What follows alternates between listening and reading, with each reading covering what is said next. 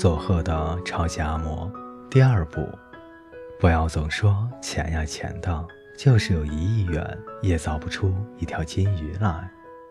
每年春秋两季，佐贺城遗址附近的松原神社都会举办一场日风祭典。当日风快来时，神社的道路两边都装上祭典的装饰品，灯笼高挂，街上弥漫着雀跃的欢乐气氛。我当然也兴奋地期待祭典之日。对小孩子来说，祭典就等于夜市。平时算术不太好的我，从几天前开始就忙着思考有效运用有限资金的方法，要玩什么，吃什么。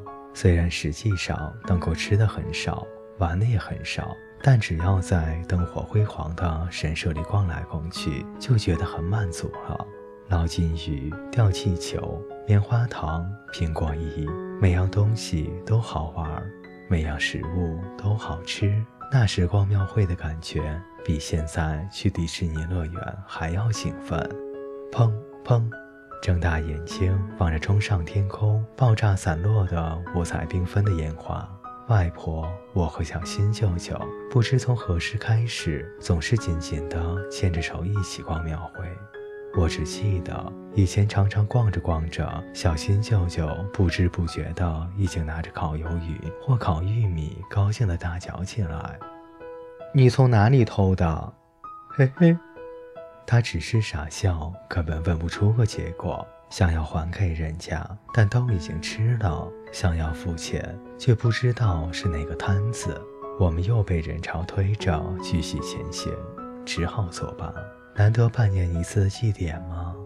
小新舅舅拿到食物的过程太不可思议了。我想大概是菩萨送给他的礼物吧。外婆即使在逛庙会时，也会有与众不同的观点。在捞金鱼的摊子前，他盯着游来游去的金鱼，看少广，不要总说钱啊钱的，就是有一亿元也造不出一条金鱼来。当时我心想，那是自然的，但事后再想，觉得意义深远。大企业赚再多的钱，也无法制造生命。虽然最近有机器宠物上市，但金鱼的动作还是比那些东西灵活复杂多了。况且金鱼还只能由金鱼生出来。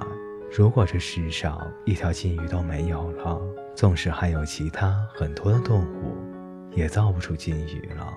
我佩服外婆能够看穿生命的奥秘，况且外婆似乎在意树木要胜于夜市和祭神的音乐。她每年都要看看那棵老楠树，不住地感叹：“看这棵树有六百年了，连江户时代的事情都清楚得很啊。”换个角度看事物，是外婆的拿手本领。外婆家里留有外公买的英国的老式钟，因为是陈年的老古董，每两天就要上一次发条。后来每个钟头就要上一次，否则就不走了。扔掉吧？不，这是好东西，修修就好。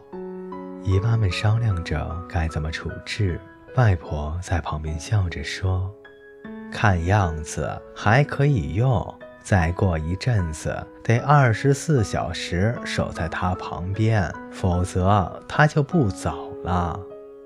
不久，钟真的停止不动。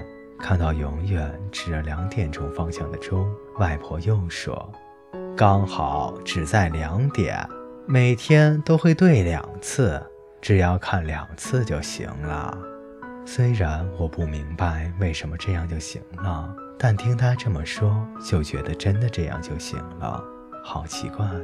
我想，这不仅跟外婆每周都去听和尚讲经有关，也是他从种种艰苦的经历中领悟到，只要换个角度看事物，就会活得很轻松吧。如果不在乎面子，就不会只以人类的观点来看待事物。有一次，我们看到杂草里长出一朵小花，非常的可爱，很美吧？嗯，可是好小啊！外婆立刻对我说：“在蚂蚁看来很大呢。”然后他表情非常温柔的，轻轻地抚摸那朵花。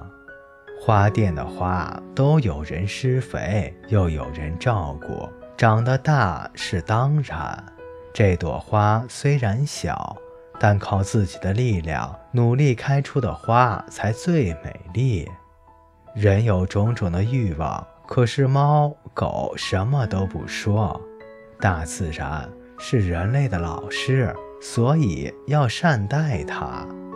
外婆对人亲切，对植物和动物更亲切。注解一：江户时代（一六零三年到一八六七年），即日本德川幕府时代，从一六零三年的德川家康在江户。